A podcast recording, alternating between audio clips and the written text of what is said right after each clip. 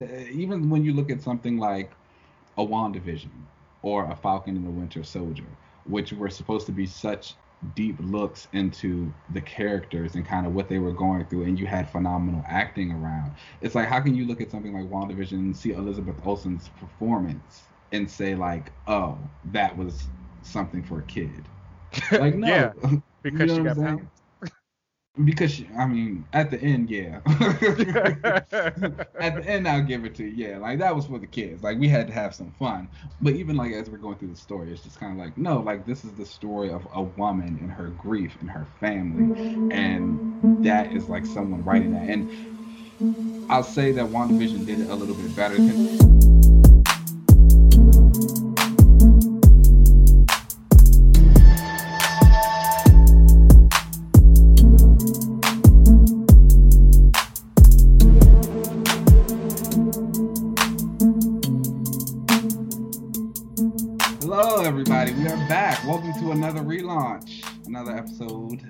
talking about comics, doing all that good stuff, having a good day. I am Keenan. How are you?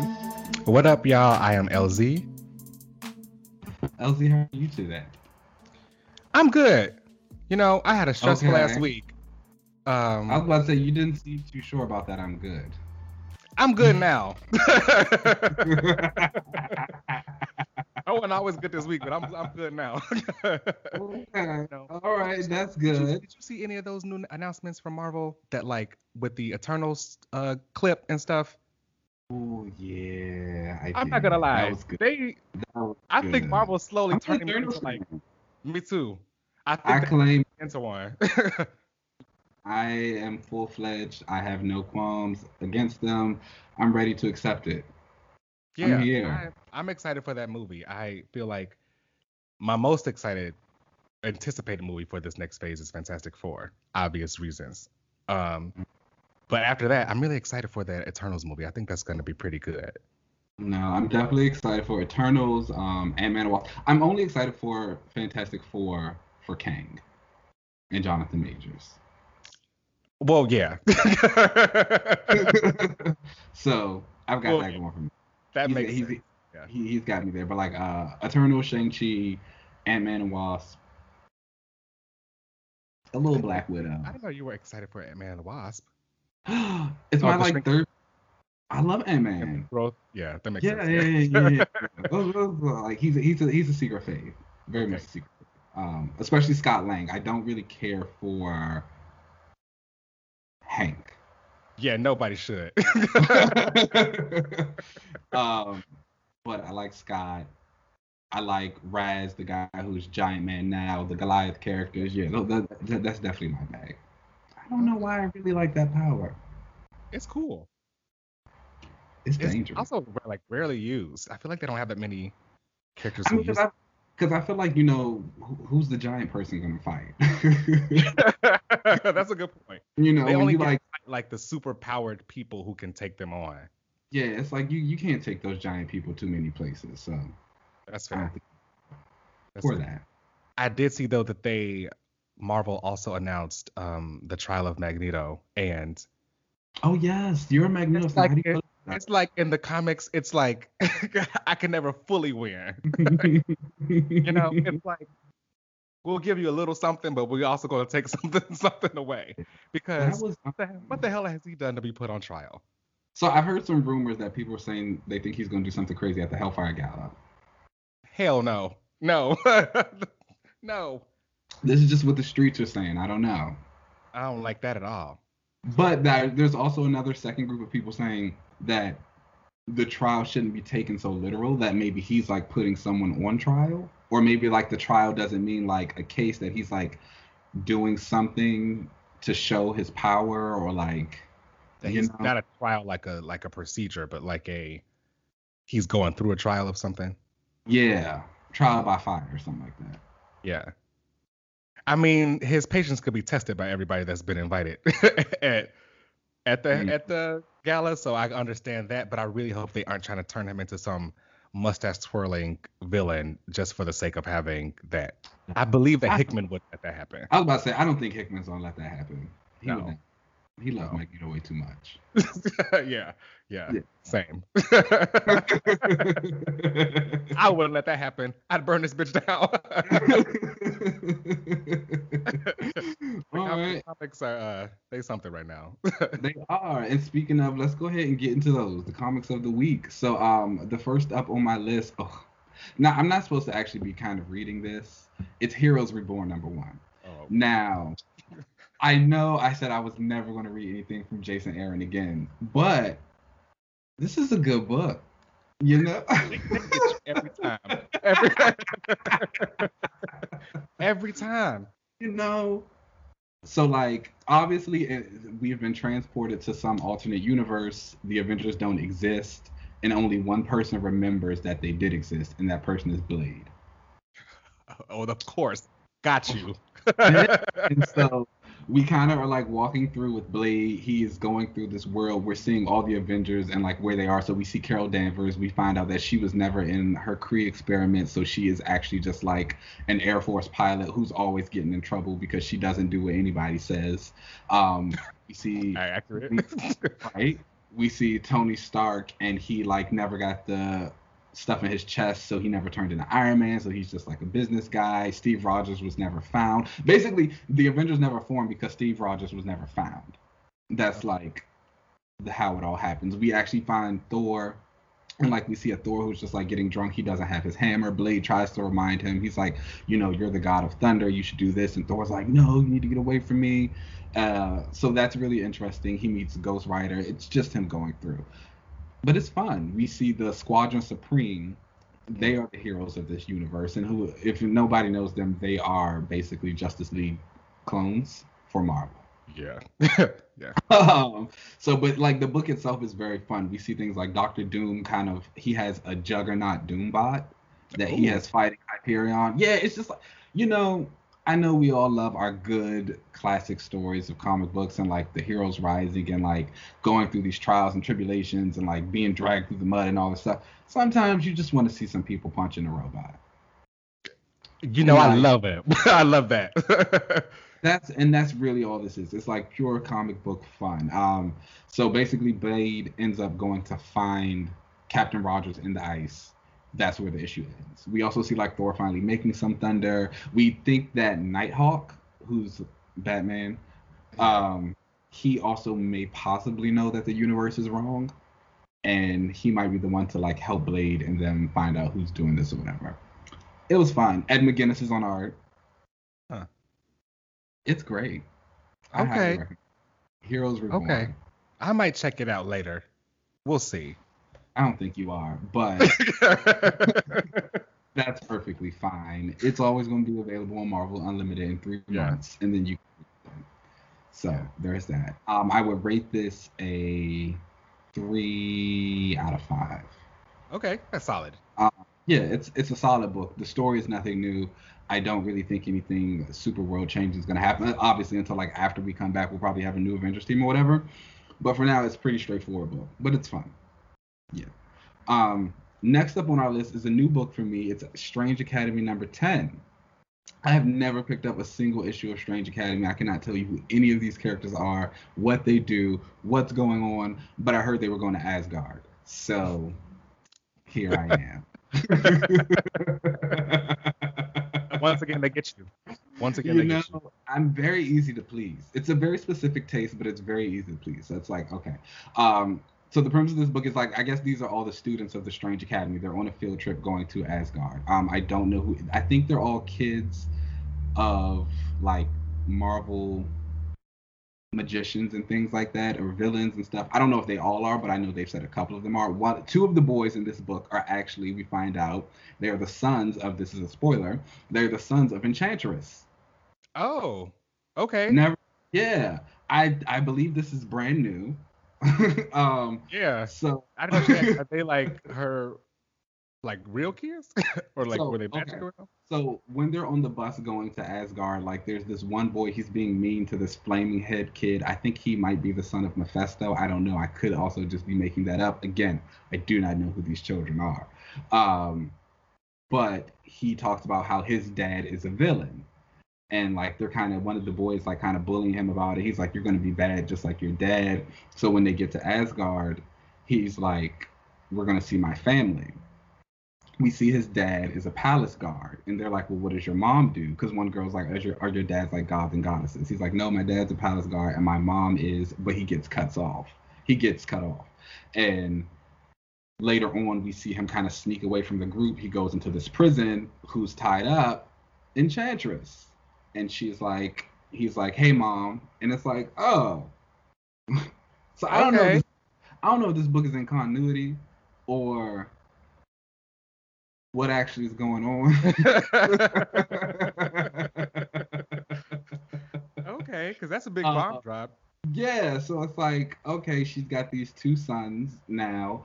Uh, and then the issue ends with them like leaving Asgard because like one of the girls she gets into a bar fight with some people there and so everybody starts fighting so they had like send everybody away so we don't really get any resolution into anything else after that other than like oh these are her kids they kind of have this moment where she's like you need to watch out for the flaming hair boy because if he's anything like his dad he's going to be trouble hmm. and yeah the issue ends hmm.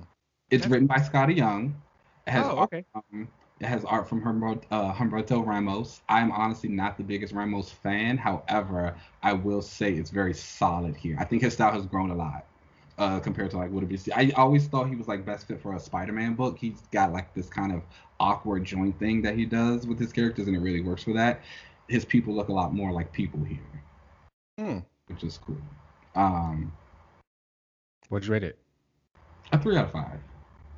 That's still solid. I wonder if these kids are going to be legit hurts because she also has a kid in the future with Namor in the Captain Marvel book. Yeah. But like that's just like an alternate future. So like, um, I'm sure that's not ever gonna come to fruition. Normally when they do kid stuff like this, they're like, oh, this is a kid from a future or something. But this sounds yeah, like these are no, like I, hers.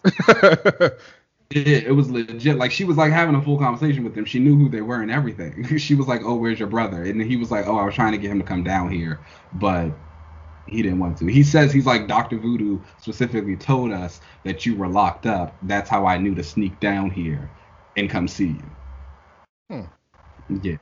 So she's got two kids. She's a milf. Okay. of course. um, next up on the list is Nocterra number three, and this comes from uh, Scott Snyder and Tony Daniel. Now, the second issue of this book didn't really grab me. What I've come to realize is I don't think I like the main girl. She's very angry. She's like, this is the. Uh, she's like very angry. It's like it's like such a turn off. Like she's so mean. Um, this is like the universe where the world, the sky has gone black. So in the second issue, we find out there's this old guy. He says there's apparently a way to bring the sun back. Someone is chasing after him. We find out he's lying about bringing the sun back, but there's still a way to possibly get through the darkness to go somewhere else. We get a little bit more backstory on the villain of the book. His name is Blacktop Bill. He's like the shadow creature, and he is apparently an experiment of the old guy and like whoever his scientist friends are and he's coming to get them because he looks the way he does and it's their fault. So he like shoots a spear through the guy's gut and he like puts him on this car. And so humans who are exposed to the darkness end up becoming like shades. And okay. they want to and they want to kill people. And so he's like i am going to let you turn into a shade because I want you to go and kill your granddaughter. It's very dark. It's very yes. dark. Yes. Okay. Um, and then the main girl who's supposed to be like the hero of this story, she's just got like a really bad attitude. She talks about how she used to be blind because of cataracts. Then she got her eyesight back, but then the world went dark again. But she's only ever seen the darkness as the real world. She talks about when she was in the orphanage, the kids used to beat her up, the nuns were really mean to her, so she like hates everybody. Her only source of happiness is her like adopted brother. And by the end of the issue, he's turned into a human shade. well, damn. yeah, she just like really can't take catch a break. Um, I will say it's kind of exciting Okay. Like there's a lot of act, like there's a lot of action in the book. Like there's this big high speed chase that they kind of go through. They're like shooting guns. They have all these like neon weapons and bombs to like fight the creatures of the dark. And it's you're kind of like, oh yeah, like this is going. But everyone's just like really depressed or like really upset. The the new girl, the granddaughter who's in the book, she's supposed to be like the new beacon of hope because she talks about how she was born in the world when it was nothing but darkness, and so she has a belief in the sun and like she really hopes that we can get rid of the darkness and she wants to go to this place so they can find this guy who can like fix everything. She's the ray of light. Oh, the ray of light. Oh, that's cute. Um, yeah, you know, um, again, another solid. book. It's, it's exciting though. I think if you're a fan of these type of stories, you should definitely pick it up.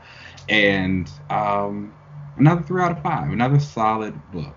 Okay. I do Sticking think with it. that. I, I think I'm gonna see it. So this is my thing. You know, it's an indie book, and so the way that they kind of work, Mhm. it's not really always in arcs and so i don't really know how long this is supposed to last um i don't honestly think this is something i'm going to stay with long term but i'm interested in it right now Okay. if that so we got that going for us That's a fair review. yeah um book is something i will be sticking with long term Okay. the swamp thing number three okay. I'm never get well. It's only ten issues, so whatever. I can't do anything about it. But if it, this, I think the Swamp Thing is now becoming a book like Immortal Hulk for me. If it wanted to go on for a hundred issues, I would read it for a hundred issues. Okay. All right. And I just want that to be said. Ram V and Mike Perkins are on this book. We are dealing with the new avatar of the Green. His name is Levi. Um, he's kind of just dealing with like finding out himself and who he is and like what's going on. He has this girl who's trying to help him figure out how he's transforming into Swamp Thing, and she actually gets sucked into the Green. And so he goes in there to find her. We see Poison Ivy in there, and she's telling him like something is poisoning the green, something's trying to destroy the world. You kind of need to like deal with it, but also don't mess with me. You gotta love Poison like- Ivy. yeah, like she's just like, let me do what I'm doing, but you need to go handle whatever the business you have. Like you're clinging onto your humanity, and you need to like let it go. Um, by the end of the issue, he actually runs into a previous avatar of the Green, Alec Holland, who's been one of the previous Swamp Things. Um, that's really the gist of the issue. This one is re- really just an exploration into Levi and like his mind, and like we get to see the Green a little bit more, and like kind of see that something is wrong, and there's a reason why he's been the one to get called to this and be the new Swamp Thing. But it's just so good. Ram V is so good. He is good. Like, I, I haven't read anything bad from him yet. I don't. I don't. I don't. I don't. I don't think I'm going to. Nothing you can do about it. I mean, when you're hot, you're hot. when you're hot, you're hot. This is a five out of five for me. For real. oh wow. yeah. Like I, I'm really upset. This book is only ten issues. Wow. Okay. It's it's moving. It's got need to get him on some more stuff then. If they've got him for this They- swamp thing. So he's doing this. He's writing Catwoman. Right. I know he has like an indie book out right now, um, The Many Deaths of Layla Starr. Mm. But I really would like to. I mean, Swamp Thing is a high profile character to me, but I would like to see them move him to a little bit more high profile character.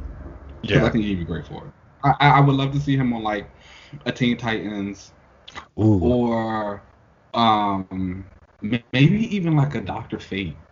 I mean, he wrote he wrote some Doctor Fate stuff in uh, Justice League Dark, but like a Doctor Fate solo and kind of just like really like doing that, carving that side out. He's great, fantastic. Pick it up. Okay. All right. And, mm. and next up on our list is oh, so I actually did read this one. I kind of forgot it came out, and I'm upset because I did want to read it. But it's X Men Curses the Man thing, number one. You read this. Yes, I did, which is shocking, right? Because like, um, considering none of my favorites are in this book. I was about Uh, to say there is like no one who you like. Well, no, you like Magik, the do. character, not I- the. yes. essence. yes, not the power. Mm. uh, Illyana. Um, and this was written by Steve Orlando and art by Andrea Broccardo. And the art was was good. And Oh, okay. um, I, I yeah, I thought the art was good. and the writing wasn't bad. It's just I don't think I cared. I also was really confused on what was going on. Um, so, and maybe that is maybe a testament to the writing, but I wasn't aware that this was an ongoing kind of thing. I thought that this Curse of the Man I thing thought it was a miniseries. Right. I thought that this was going to be a mini series of its own, but this opened as chapter seven. So I think that it was connecting to other like mini series. Oh, so you gotta read like all the Curse of the Man things possibly. Oh, who wants to do that? yeah, I didn't know that. so I thought that this was just going to be like a a Man Thing X Men like team up or whatever, but the other Curse of the Man Thing I think also included the previous story. So I was a little lost on Okay. on that. So then I figured, you know Okay. what? Maybe then, at least if I'm getting dropped in the middle of this, I can still kind of figure out exactly what's going on. That was not the case. Oh, okay. maybe, I'm, maybe I'm dumb, or maybe it just was not written in a way where you could really pick up exactly what was happening. Supposedly, there's like um, someone called the Harrower. She Mhm. like has been uh, like using Earth's fear and like released it as gas, and then like that has created these like monsters that everybody's been fighting all around the world, and the heroes mm-hmm. are trying to erase the fear by defeating these like creatures and then that will make people like see that they are heroes and like calm their fear so then that she is less powerful or something. And then like she is Swamp Thing, I guess in the previous run, I don't know what happened because I haven't read it, but I guess in the previous Curse of the Man thing, Man thing. yes. That's said it. Swamp Thing. I mean, they Man kind of the same person. We get it. right, right. Um, Man Thing like does some kind of spell to summon the ruler of Limbo, and Okay. summons Magik. So and Okay. that's because I guess the last time that he actually got cursed with whatever was going on with him, it was Belasco, and that was who he thought he was going to be summoning, but no, it was Magik. so Magik shows up, and that is how the X Men end up getting tied into all of this. She brings Okay. her Dark Riders as a team that she kind of brings together with. She said that they can get to cut loose, and it's like Shark Girl, um, Marrow is in it, who Oh, I was- hate Marrow. yeah. And again, I did not like her in this because I found her annoying. But I think Okay. that that like her voice in this, I think was right. Like she felt like she felt like the Marrow I've read in in previous stuff before, so it wasn't like She- it's completely out of character. Okay. Okay. I just don't like her. so um, yeah, it was it was an interesting read. I would give it probably the art was really good. I was just lost because people would just kind of show up and there was magic stuff going on and I was like, I don't know who any of these people are and like the flow of it didn't wasn't that great. So I would give it like a 2.5 out of 5. Okay. Um.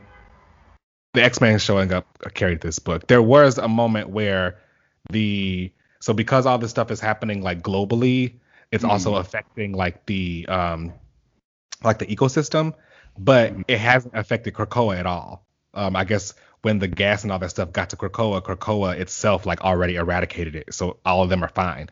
So we there is a moment where the council of the X-Men are having like a meeting about it, and mhm. Oh, of course, the summer section of Storm, you know, Nightcrawler, and it would have been Jean, but she's missing here because you know she quit. Um, they are like, you know, we should be trying to help out out there, while Magneto is like, this is not our problem. Everybody, everybody can crow, it's fine. Exodus has a moment where he says like, we've tolerated um humanity, we gave them gifts of everything, so like. what Why do more- we have to keep solving all their problems? right, right. So like that part was cool, but yeah, as a whole, it was just.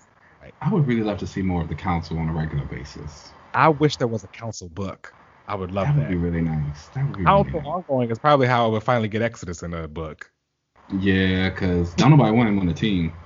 I know. okay. Maybe trying to play my boy. So you said 2.5. Well, I mean, if it had good art, maybe I'll read it on Marvel Unlimited. Check Maybe it out on Limited for sure. When all that happens. Um, okay, well that's cool. Well, keeping right on in the X books. Next up, we've got Marauders number 20. That's Mr. Gerry Duggan, Stefano Caselli. This was Storm's going away issue. She's Yes, no it was. longer a part of the Marauders. And you know, I wasn't supposed to be reading this one because I dropped it last time. Mm-hmm. But- Mhm. I knew that this one was the- supposed to be a storm issue, and I was one. I was interested to see what they were going to be doing with her. So I did go back and get the previous 19 issue, Mhm. um, and read. I read that one, which you were right. It was pretty good because Emma they wasn't on, like Emma, Emma wasn't it. when it comes when it comes away from like her girl boss moments with the Hellfire Club, then Yeah. it's actually pretty good. Um, I will say that this storm issue though, although it was great to see everybody has a storm story, Mhm. it kind of highlights the things that I have really noticed with Storm and why I. It's not that I like her less. I just like a lot more characters more. And Storm for me, she might be like how I feel about Wonder Woman, where I think I just like seeing her fight. I think I Oh. really just like seeing Storm like use her powers and be the leader and fight. But Mhm. the reading this story kind of highlighted that they for me like there's not a lot there because she's she's perfect. Yeah. No, and I think I think that's a, a pretty valid criticism about Storm in general. I think she's one of those characters where I saw a tweet about it the other day. Somebody was like, you know, a big problem surrounds her is that no one ever wants to see anything happen to her. Like, exactly. you know, so she's kind of become this like just paragon of like perfection who she beats every foe. She is unstoppable. Like she's always right. She makes the best decisions. Like she is great. And it's like, okay, that's cool. And that's like, what else? That's why I will say I am hopeful that with this going away issue, we kind of get to see what else. I think again, I, I've said it ad nauseum before. It's like we love our heroes, but we have to see them fail to make the stories actually like a little bit more satisfying. And it's like it's been so long since we've seen Storm really fail at anything or like be in a situation that she couldn't handle. And it, it's Never great to read. Yeah. I wish you- I said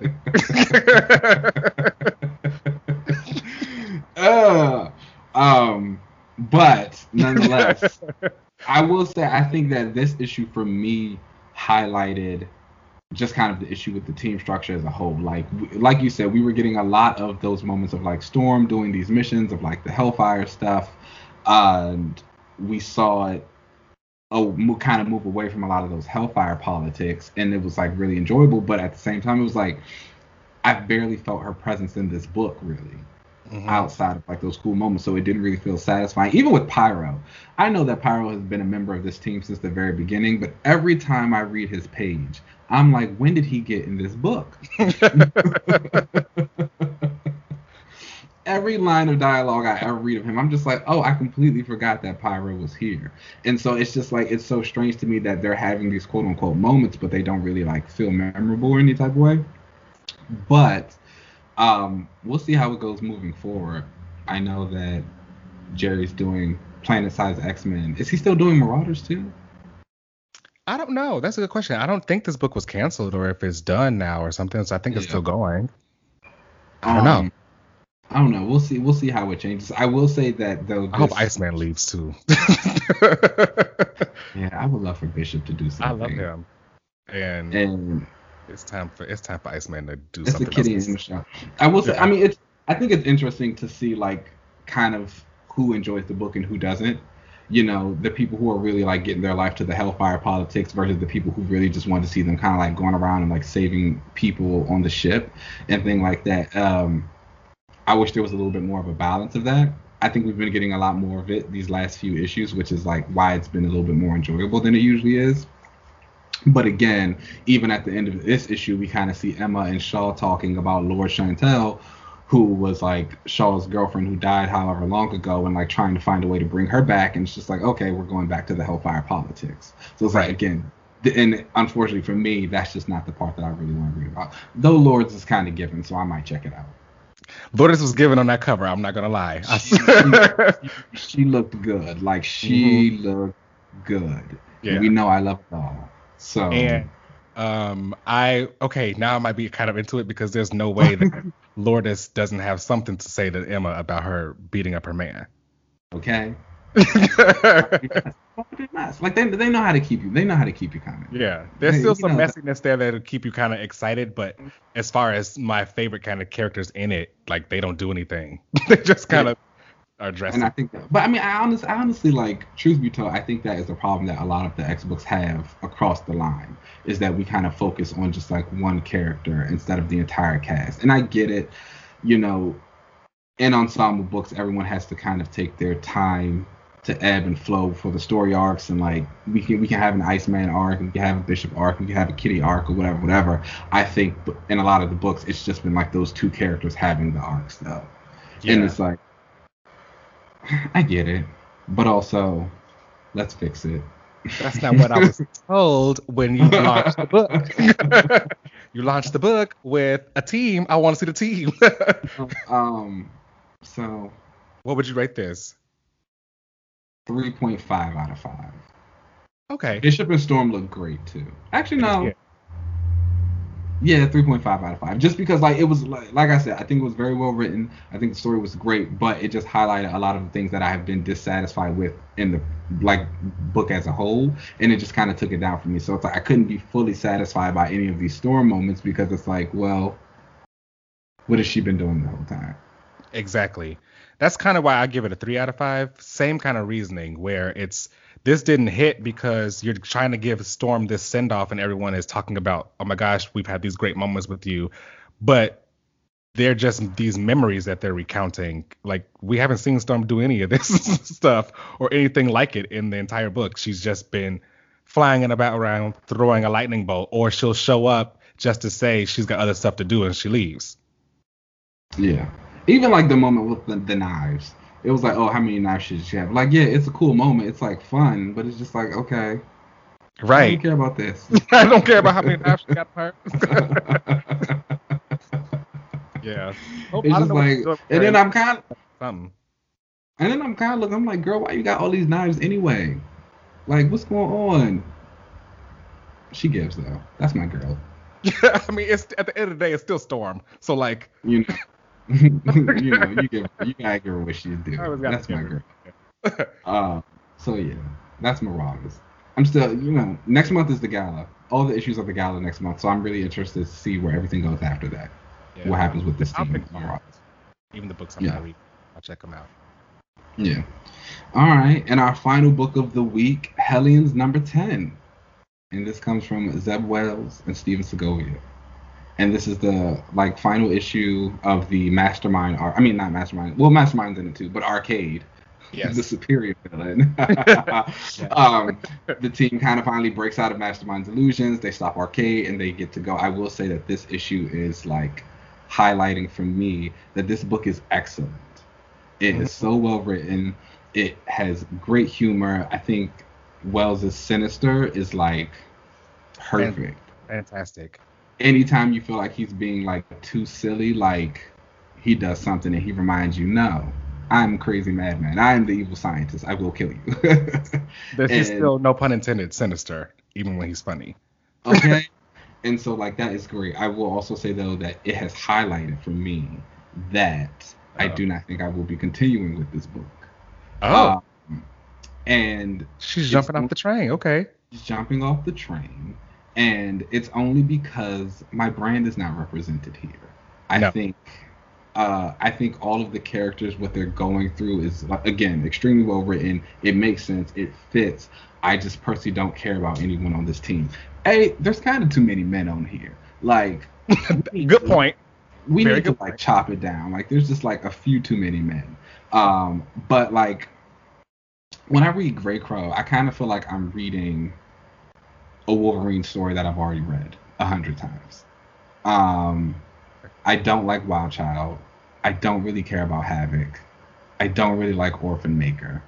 And I think the most exciting person in the book outside of Sinister is Psylocke 2. And I was kind of invested in this book for her, honestly, to see how her story t- tied with Betsy, obviously. Um, and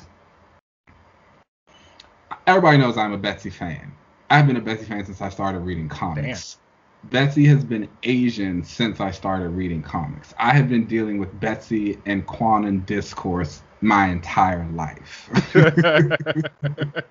okay, like I have been re- dealing with this my entire life, and so when they finally separated, I was always kind of ready to see that loop be closed of like, how do we finally separate these two characters and make them feel like their own? I felt it was time for Betsy to do that because obviously she wasn't in her right body, and I think Kwannon as her own character deserved to be her own character. Um, now that I feel like I've gotten to this issue, Kwannon finally feels like her own character away from Betsy. We see her dealing with going through the illusion where she kills a bunch of them throughout all the years. We've seen her in Excalibur kind of make her peace with Betsy. When she first came to the island in Fallen Angels, she was in a place of like anger and she was upset. So she made this deal with Sinister. But now here in Hellions, we've seen her grow and like come to care about her team and come to care about the people on it. And she's kind of finally starting to find happiness again and realizing that, oh, Krakoa actually can be a paradise if I let it be. And she made a deal with Sinister. And so it's like here she is being complicit in all of these bad things and everything that she's kind of come to find joy in can all come crashing down. And I think that's like very exciting for her. I just don't think it's what I want to read about anymore. right. Because Betsy already did that. yeah. Like, so we. Th- hmm, okay. Let's talk about it. No, I no. You and I have like talked about my, I guess like triangle of characters that I like. Yes. Yes. And um, we've got like the magic kind of horror vibes going on. We've got the fun girl, sometimes a fun guy. We won't got too many fun guys, but they exist every now and again. And then like at the top, there's like that hero archetype, but it's not like mm-hmm. the altruistic hero. It's no, no. more of the epic hero. Like they're kind of like aspiring to Wait, do. They're kind of like aspiring to do these things. They like have a lot of big adventure. Um, you kind of know that like at the end of the day like no matter what they do they're going to help people. They might not always do it in like the best terms but they're going to help people. Kwannon is a hero but she falls into the tragic hero for me. Yes. Yeah. Um and unfortunately the tragic hero is just like like you said i kind of already like went through that. Yeah. And so um i think now when i look at Kwannon it's like oh, okay like again, you're your own character. You're doing your own thing, but the thing you're doing is just not something I'm invested in anymore. Um, and that's how I feel about every character in this book.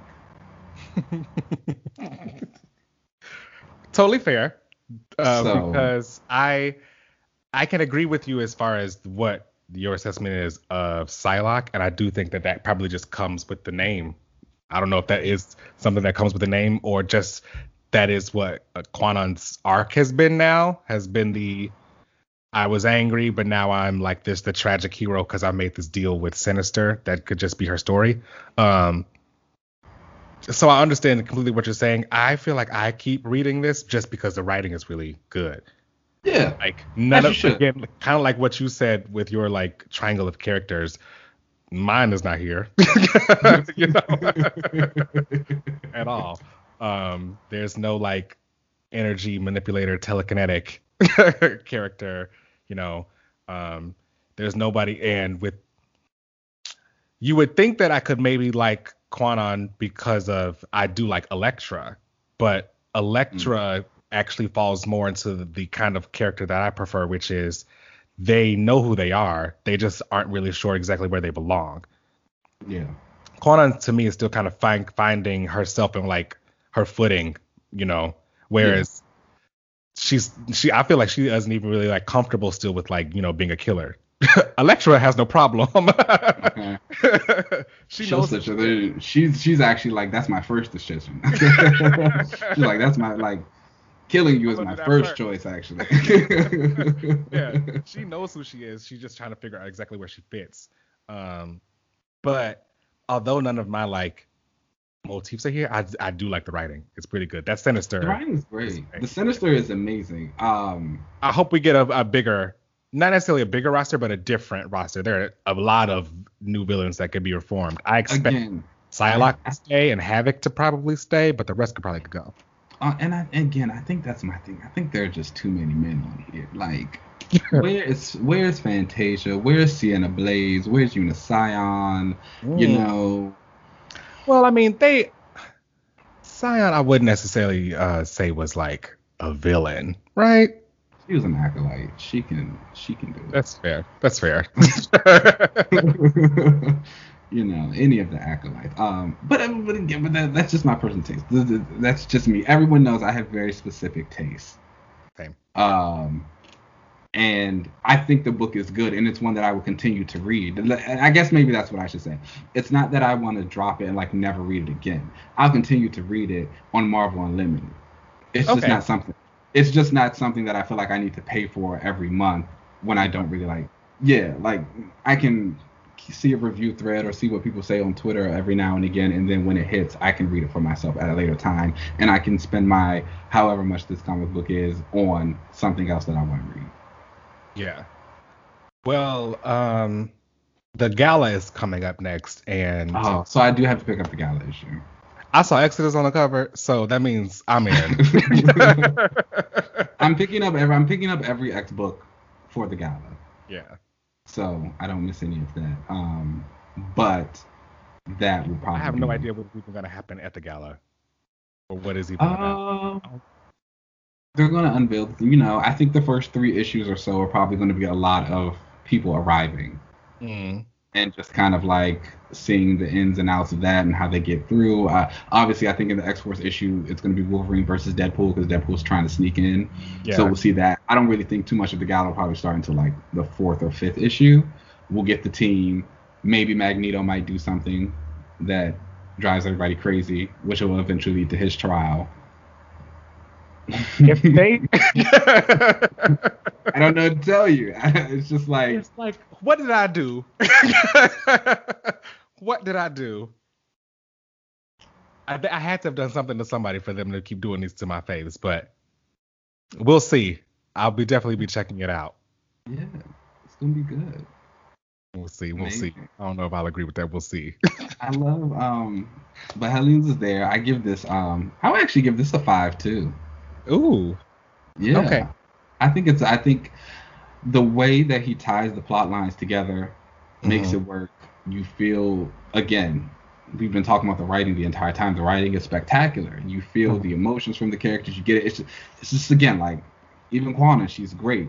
But I've just been dealing with Kwannon Betsy. It's like how you feel about Jean and the Phoenix, and how you kind of like just need a Oh, couple never years. no, not a couple years. Never again. no, I just um I just need a break from the doll. She's great, but it's just like yeah. I just need a and then I need the rest of the cast to change too because I don't want to read about them either. Hopefully that changes. We'll see. um unless Phantazia joins in like the next issue, then they've got me. You always end up getting what you want, so maybe it is gonna happen. I, see- think it's you know, I, I I- I try and put out a lot of positive energy. Mm. I truly, I truly do. I, I, I think that helps.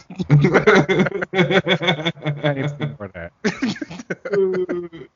I think that I think that's the dream that that keeps me going.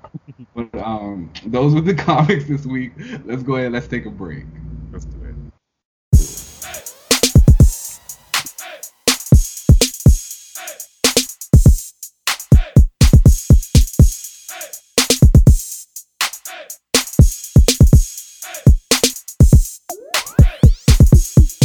All right, everybody, welcome back to another relaunch. This time we're going to have a panel, and let's talk about something that I'm sure some of us have heard, and that is it's for kids.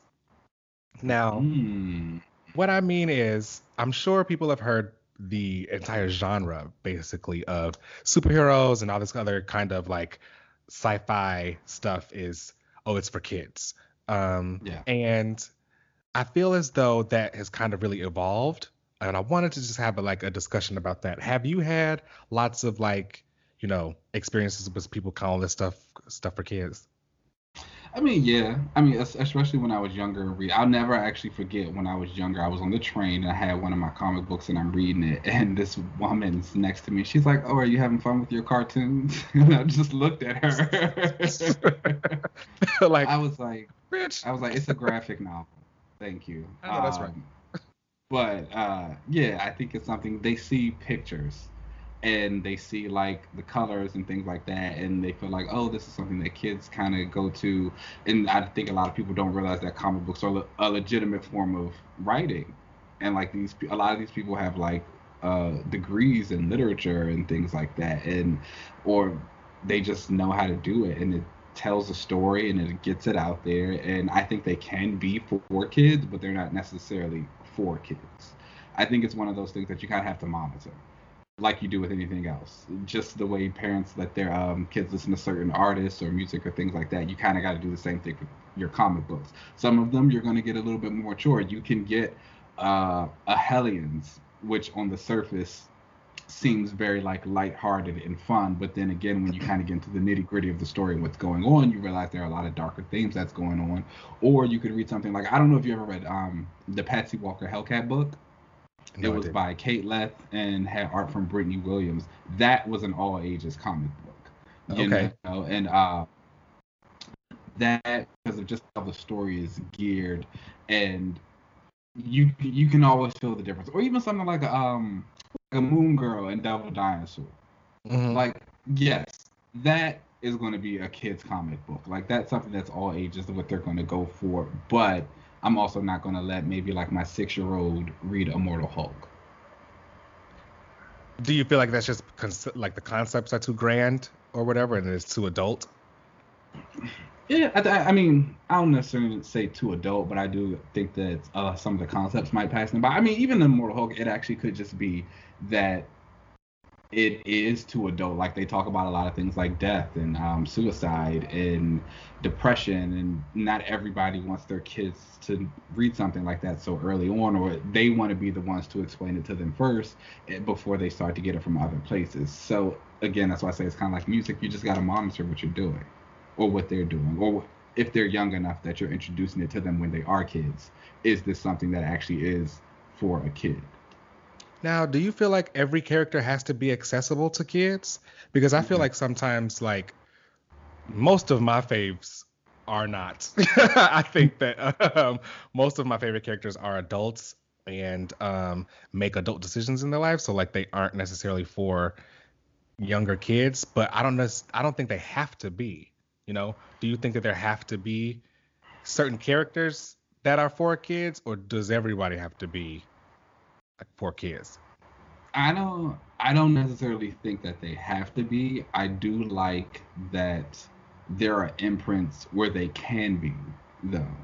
Mm. Um because I think there are some characters who have like really great stories that seem a little bit more adult because they deal with things with like drugs, sex and stuff like that. But again, do I want like my five year old brother reading that? No. So I love that like I can maybe go to a Marvel section and they have created like an almost alternate unit what it pretty much is like an alternate version of this character that is accessible for him so it's like oh, okay you can kind of still get a little bit of what i experienced or like what i read um, but at a more appropriate level mm. what exactly would does something mean it's like for kids you know like when people call something and say oh that's for kids why why do you think that they say that A for comics or like superheroes in general, or why do you think that they say that about certain characters? I think because there's more so of a theme that you're trying to convey. I, I, think about myself, and like again, I've read comic books for a very long time since I was very young, and I've often spoke about how comics actually help shape a lot of my morality and mm. like my ethics in life. You know, I would see these heroes kind of going through these things and the way they made these decisions and how it happened.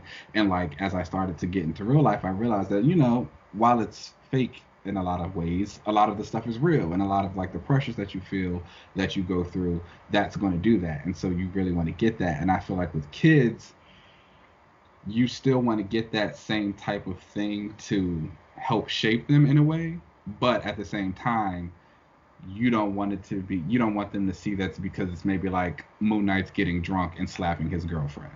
Mm. And he's like on pills. Instead, he might do it because like we just see him stopping a bad guy and he has to deal with like the morality of how he does it. Yeah. That's how I see kids. You just take away a lot of like sex and drugs. I mean, that's not always the great. Uh, I feel like I feel like something can be for kids when you, um, I guess, kind of like what you said, where you kind of de-age it, I guess, by taking away the sex and drugs and stuff and make it a bit more about the the triumph for them. But I I don't think that everything has to be geared towards kids, specifically this genre. I feel like so often um, it gets dismissed because it's in fantasy or whatever. Like, look at the way it's awarded. You know, like yeah. I don't think I'm not trying to say that you know Infinity War was on the same level as some of the Oscar uh, nominated movies or whatever, but at the same time, I don't think that it's fair to say that it shouldn't be acknowledged for what it does bring to the table because it's based off of like superhero content or whatever. You know what I'm saying? Like I don't think that that's fair to say, and I feel like a lot of times this stuff gets dismissed because it's quote unquote for kids. Yeah, I, think.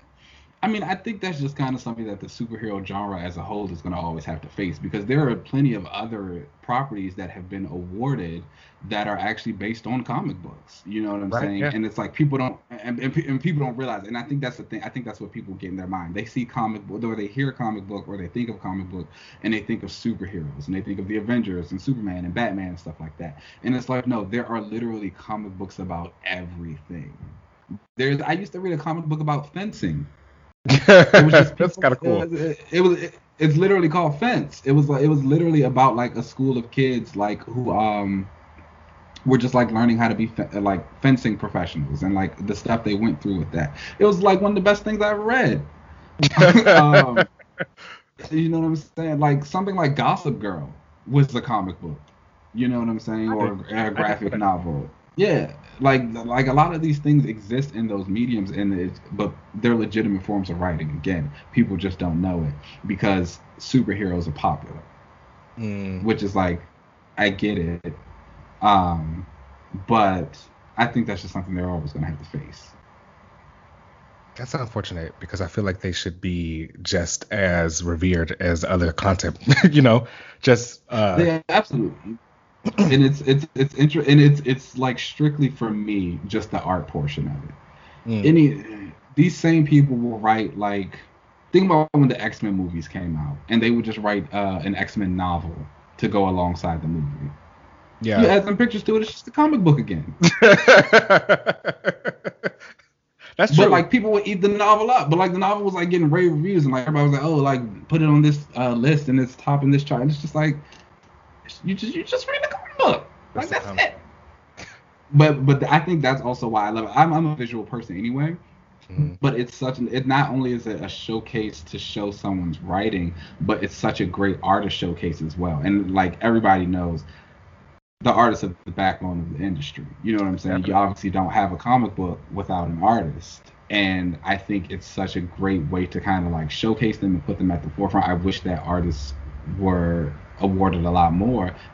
Drawing is a skill that i wish i have every day. Same. and people always tell me, they're like, oh, yeah, you can just draw and like you'll get better at it. But I'm like, no, I can't. I tried. like, I've tried. I've tried drawing a picture of a flower multiple times. It never looks good. It What is it does giving? not look good. And I don't know. Not a flower.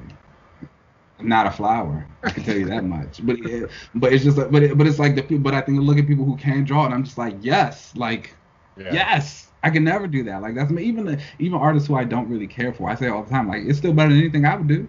Yeah. Same. Like it's a, like it's a skill. It's great. Um, but I and I think that's kind of what it has to go towards. You kind of got to like legitimize the artist a little bit more, and really say that like. Yes, it may look cartoony, it may look whatever, but it's like no, they're like painting pictures for you. Like they're making some really beautiful things out here. And then it's going along with this amazing writing and these amazing stories. Like, how can you not enjoy it? Yeah. It's a movie and a book. Yeah, I agree. It is a legitimate art form, and like it should be recognized as like a media instead of something that is just for kids because it's bright, I guess. Or I think it's always been Mhm. traditionally marketed towards kids because Yeah. um, they you get the kids into it, then the parents will go and and buy it. But I feel like that, in my Mhm. opinion, now is is kind of backwards thinking because Mhm. back then, of course, they were doing that um, because comics were literally just a new thing, you know, like they were Yeah. like a new thing. But now, um, so many people who are like over the age of 21 read comic books now, and like, Mhm. uh, why wouldn't you market them towards the people who got money? like, I think. I mean, I definitely think that's should still- marketed where the adults are. I mean, yeah, but I think the the marketing again, like having some type of imprint to market towards the kids that you can put in like book fairs and like scholastics to like get them into it and I think that's start that because because I think that's a big thing that comes along with a lot of people in comic books. Like so many people might want to get in it because they saw the movie or thing, but you look at a comic book and you see 80 years of history for this one Mhm. character.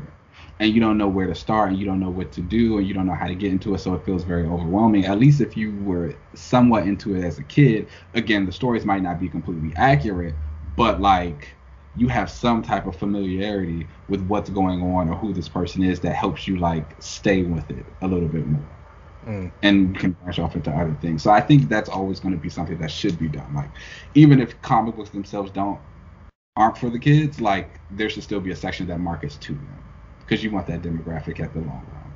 I mean, that's how we got into it. Yeah, I agree. I mean, and still though, I think today more so um, with animation, like there is a lot of stuff out there for people, uh, not not even just superhero animation, like anime and stuff for people to consume. But I feel like even that it still gets dismissed as something that's just for kids because it's people think of animation and they think of cartoons, which are Mhm. supposed to be marketed towards kids. But I don't think that that's fair to say um, when the themes and stuff that are going on in them are just as deep as anything else that would be out there. I think it's a legitimate form of like content instead of Mhm. something that is only for kids.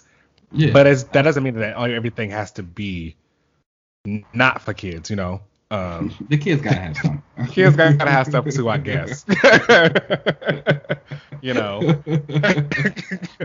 it's not like I'm trying to come in and take all your toys away. they gotta have something. Um, no, I mean I get it. I it, it can get a little frustrating at times because there are so many things that you really want to see succeed. Like there's no reason that you know some of those superhero movies couldn't be nominated for awards or like get to do these things. Um, and it shouldn't have to be because it's like a Joker and you stripped it back to this like very raw, visceral, nitty gritty type of thing. Like it is okay for this to be bright and pretty and fantastic and fantastical and just kind of like still win. Because Yeah. again, all the stories are fake anyway. Well, most of the stories are fake anyway. Um, uh, you know, and uh, even when you look at something like a WandaVision or a Falcon and the Winter Soldier, which were supposed to be such deep looks into the characters and kind of what they were going through, and you had phenomenal acting around. It's like, how can you look at something like WandaVision and see Elizabeth Olsen's performance and say, like, oh, that was something for a kid? Like, no. yeah, because You know she got saying? Because she, I mean, at the end, yeah. at the end, I'll give it to you. Yeah, like that was for the kids. Like we had to have some fun. But like even so, the story like going up before. Which you know, it's like um. But even like as we're going through the story, it's just kind of like no, like this is the story of a woman and her grief and her family, and that is like someone writing that. And I'll say that WandaVision did it a little bit better than it's been done in the comics for her, but that's also not to say that we don't have those type of stories for other characters in the books. Yeah, I agree. And that, you know, you make a good point about why couldn't a WandaVision compete with other things just because it's based off of a superhero or, a, you know, a Mhm. comic book character. And um, I think that that's not fair. yeah, like not at all. And it, and it, and you know, and it's crazy because even superhero genre like isn't the only one that gets it. The horror genre actually gets a lot of that as well. It's like when you think of things like um, Get Out or oh, what is the movie that I'm drawing a blank on right now? And it was like so popular with the little with a girl. She had the little girl. Her head uh, got knocked off by the pole. Oh, Tony in. ah, fuck. It's um. Yes, I you know which one. Sanctuary. That's not right. Um, that's not right at all. I don't know why sanctuary is.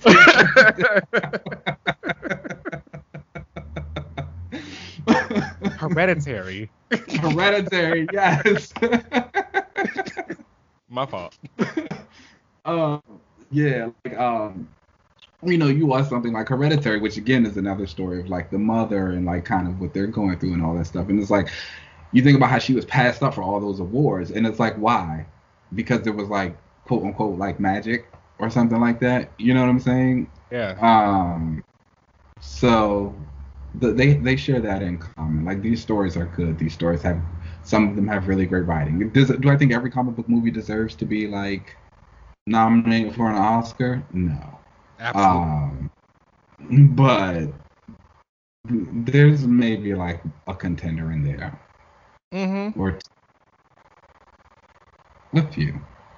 There's there's a there's enough in there to where it can be acknowledged that it's a it's not just something You- for kids. You can nominate somebody for a Golden Globe, okay? they can get that at least.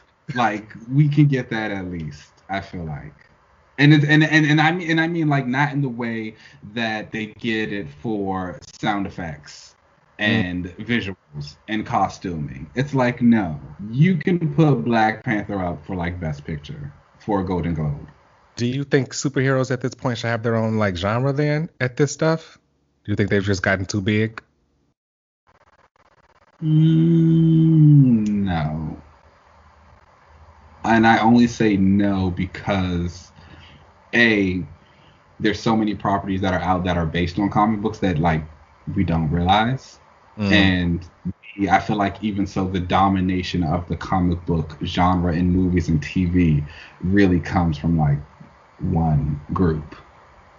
Okay, that's fair. you know, that's fair. it's, It's, just uh, gonna be them winning all the time, and that's that's not fair. yeah. So it's it's it's just kind of like what else? what else do you want to do? Yeah, it would become the MCU show at that point, so that's fair. Yes. I mean, I- like if the MCU wants to have like their own awards for whatever they're doing within their universe, like I mean, sure, I guess go for it. Like that could be fun. Like if you have like, you know, um, you Mm. got my That number. becomes a thing. got my contact. Contact.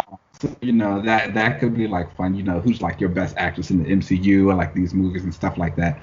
But um, for everyone to be involved in that, no, Mm, no. yeah. All right. Well, that's all I really wanted to get to with this. Um, was talking about uh, is this for kids and like our experiences with it. Definitely reach out to us and see what what you guys have to say about it. Um, how you feel about superheroes and their genre. Should they be for kids? Should it not be for kids? Should it still be accessible for kids? Uh, let us know what you think. Uh, let's take a break and then we'll come right back.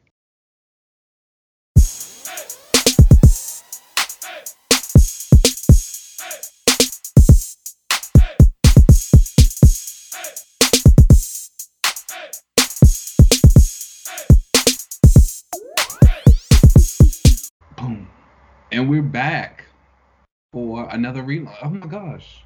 You know, I always say every time we come back to another relaunch, I'm always like, we haven't done a relaunch in so long, but so much be going on sometimes. Like, um, but we are here for everybody's favorite part of the show, the relaunch portion. And um, I'm actually kind of excited about it. Do you want to go first or do you want me to go first?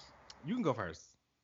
Go first. Okay, so I'm going first. Okay, okay. So if anyone follows me like on social media, you know that I am obviously a huge X Men fan. Even just by listening to the show, everybody knows I'm an X Men fan. Like we know that. Um, but there is one like specific franchise of the X books that I have been like waiting to return, and I don't think it's ever going to happen. Or it's just like the people who should do it. I don't think anybody wants to do it right now. But I would like to see X Club relaunched. Mm. Okay. Okay. And so now, so now when I talk about X Club on like Twitter and stuff, everybody's always like, "Oh, I don't want to see Doctor Nemesis and Madison Jeffries and blah blah blah blah blah," and like that's fine. Neither do I. Um, That's what my hair is. you know, it, it's like I get it, like that's what it was. But I think a a lot of those people are kind of like being used in other places, or like a lot of the science type of characters have purposes beyond what X Club needs to be right now. I think that a big thing that this era has done for the X books is kind of like revitalized concepts. I think when we think of things like Excalibur and X Force and uh, Marauders or whatever it's supposed to be, we kind of think of what they were. And one thing that this era has shown us is that what it was is not what it has to be now. These books can be anything as long as you kind of make it fit into what it is. And so my idea for X Force is it for to be more of a research and exploration team. Um, I think there are a lot of things that are going on in Krakoa with the habitats, uh, villains like Hordeculture. I even think like when you think about Arakko and the mutants, like who's eventually going to kind of get into that part of the island and see what's going on over there. Even on Krakoa itself, I remember in those early issues of X Force, Beast was kind of traversing the island, and we saw like they had its own wildlife. Who's looking into that? Who's looking at those type of things? And that's what I would like to see X Club used for. Is like this team that's like going out and getting to the bottom of all of that stuff, doing a little bit of adventuring. And so my team isn't necessarily made up of science people. I'll actually let you know who it is. I have it written down. Ooh, the leader of this hear. team is actually Iceman. Ooh, I'm into this I- already. yeah, I, I kind of figured you would be. Um, and I picked Iceman League. You and I have talked before about Iceman and how we just feel as though he needs to kind of step up a little bit and he just Yeah. needs that opportunity. I think X Club is the opportunity for him to do that because they get to go on missions that are, you know, they're going to be a little bit dangerous and hazardous. As an Omega level mutant, he'll probably be fine, especially in his ice form. And I think he's a character. Have you, have you ever seen The Office? Mm-hmm. Of course, I love those. Okay, so you know, so you know the character Michael Scott, how he's kind of like the jokey guy. Everybody like nobody really takes him serious. However, you know that he is really good at what he does, and like when it gets down to like kind of learning what you need to know about him, like you can get that. And I feel like that's kind of the role that Iceman should start to take on a little bit. Like, yes, he's a jokey guy, but he has the experience. He's been around long enough. He knows how to do some of this stuff. He knows how to bring people together. okay like he knows how to bring people together and that's what he needs to start doing um and so joining him on this team would be i do have two science like a science person on there i'm not gonna lie it's cc reyes Okay. you need a doctor and like you, you you just need a doctor on your team um obviously i have Trinity on there because Hmm. she's great. You need her around, and then the rest of the cast is a little bit of a mix. Some, you know, you know, you got to hit the D list every now and again. Okay. So we're gonna bring in Micromax. Micromax, he is a character who can grow in size. We just actually talked about that earlier. How I Okay. love that. He can, um, he to, so he can like sh- change his shape. He can shrink a little bit too, and so I think that's always good for like when you got those characters. Again, the Atom and things like that are very vital to teams. They can get into places that other people can't. Um, there's the character Cipher, Cipher, excuse me. Um, the girl Cipher, the one who can turn invisible and Oh, I like her. intangible. Yeah. Right. Um, I would bring in Toad for this team. Toad, Toad is actually like a really good mechanic, and I think Toad is Your just love for actually a really great. character. I love Toad. I can't believe you don't love Toad. He's all kinds of fantastic. He is, and I love he is like he is one of the people. Okay, like he deserves. So I would put him on there. He's got like your mechanic knowledge. Um, I would actually have Bei the Blood Moon on this team, the other Cypher's wife. Um, just because, like I said, uh, one of my intentions for this team would be for them to kind of like explore Arakko, and for that, I feel like you need one of those mutants on there. Um, and the last member of the team, of course, is a shameless plug, but it would be Jesse Bedlam, and he's kind of like the muscle of the team because he knows karate. He's a fighter, but then he's also he, with his powers. He's the one like when they need to get into certain places, if they need to like get away from detection of some sort or need things to malfunction, he's the guy who can do that. And of course, I'm going to put him in everything. But this this really came about. I was watching Prometheus. Have I ever told you how I don't like Prometheus, but I actually watch it all the time? no, I like that movie. it is like such a frustrating movie for like reasons I will not get into right now. However, it like fits the tone of all the movies that I really like. Mm. Like but it's just like a thing. But I was thinking about that team, and I was like, yeah, a lot of times when people get these things, um, or they're going to explore planets and stuff like that, the team isn't just made up of like all science people. Like you have a weapons expert who has got to protect everybody. You've got your engineers. You've got all of this. You got all of that stuff. So I think that's what X Club needs to kind of embrace and take forward into the new era. And that's my relaunch. Okay, get into some X Club. I like that. I would obviously be in. You got me off the Iceman, so um, and I do think a research team exploring more would be great. I love the exploration adventure type characters and those kind of books. So um. I would be in. That sounds great. That's um, okay, so my relaunch is one I kind of touched on before, and it involves Goliath, Tom Foster. Um, I think before I had yeah, launched him, I told you I was gonna like bring him back around and kind of have him work with um, some of the villains, but he would like you know end up turning and going back into being a hero. Um, yeah. So the team I would have him with though is the Lethal Legion, and the Lethal mm-hmm. Legion is a team of villains who are ran by Grim Reaper, and Grim Reaper oh. is Wonder with Man's brother. With my drink. as soon as I heard Grim Reaper, I was like, "It's coming."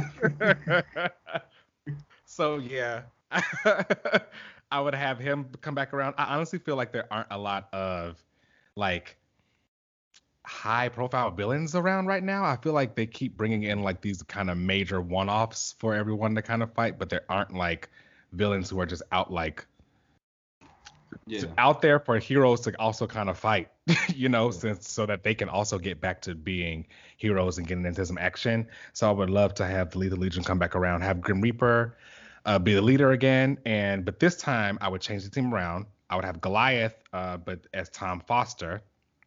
Mm-hmm, uh, mm-hmm. I would have Living Laser, but I would give him a daughter and okay. Uh, make her a mutant, have her power, give her powers just like mutants, just like her dad, where she can kind of you know shoot these lasers off and turn into a laser. Um, and then the other member of the team was Whirlwind, um, the mutant who could like spin really fast and turn mm-hmm. and like shoot things out. I would give him a daughter as well, and uh, give her the new name of Whirlwind and make her like give her wind powers. And mm-hmm. her and Living Laser, she just go by Laser, would be like girlfriends. And oh, let's go they, lesbians. But they would be like, you know, villains. we love we love evil women. Have you ever there was like a skit, I think it was SNL, but um they were talking about they had two police officers or whatever investigating the string of murders and the woman's talking about how horrible it is and they were like, Oh, well the murder is actually a woman and she's like, Oh wow think about how strong she had to be to like lift these guys up and like slit their throats and do all this. so it's like it, it's fine. We get it. I, mean, see. yeah, it's just like oh wow. It's like you think like man, this is so horrible, and then they're like oh no, it's a woman. It's just like oh okay okay. Her. Yeah, yeah. I get um, it. So yeah, I would have the two of them kind of become the new versions of their dads, uh, mm. but they were mutants and villains and girlfriends. I'm into it. All you know, of them you know, by Grim Reaper. And Grim Reaper, I would still have his powers as like they're kind of based in magic and they're kind of necromancy. He can bring mm-hmm. people back to the dead, and then he's also has like his magic scythe that he could like blast people with and stuff. So. Okay. Yeah. I mean, I'm, you know, I'm always down for a good villain team. I love a good, like, so I remember how I was talking about that book Nocterra earlier. Um, even though I was like, it's kind of depressing, the villain in it, you can tell he like enjoys what he's doing. Like he's having such a good time. So it's like when I just have like a good villain who's kind of just like bad and like they're fine with it, I'm here for it. That's Grim Reaper, and that's what I want for the Lethal Legion. So I would love to see them back around and relaunched. That's exciting. Okay, I'm into it.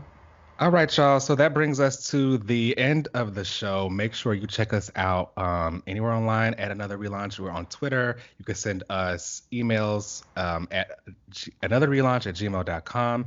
You can reach me at um, LZ. I'm mostly on like everything. I'm still trying to get that down for my PlayStation name, uh, but I haven't been able to land it yet. Do you play Outriders? Uh, I don't. Should I? You should get, Is that something I would like? Get, you should get it. I've been ha- so I know I got it got like a lot of bad press. Like uh, I saw a lot of people talking bad about it on social media. I don't really know what it was about. If it was just like glitching games in the beginning, because every game that's come out in the last two years has had Ooh. horrible glitches in the beginning. Um, but I've been playing and I enjoy it, and they have crossplay. Oh, Okay, yeah, maybe yeah. I'll get into don't it. Get the, don't get the don't get the pyromancer power though. So like, there's different classes. There's like a uh, trickster who's like the stealth assassin. Obviously, that's the one I picked. Um, and they have some space control powers. There's a pyromancer, a technomancer, and something else like a guardian. I think they're like strength. But I played with a pyromancer. Awful ability. Awful ability. Oh no. Okay, well then I just might have to get that thing because that sounds like I would like it. Yeah, yeah, yeah. It's it, it's definitely up your alley. Yeah. okay, I'm gonna check it out. Where can they find you, Keenan? You can find me on most social media at Keenan Lance. You know there is an underscore at the end. Yes. Or to contact me so we can play Outriders if you play. All right, y'all. Let's get up out of here because I'm getting hungry. All right. I'm hungry. I, I I'm trying to decide if I want Popeyes or Chipotle. Oh. I kill Popeye. Find out next time.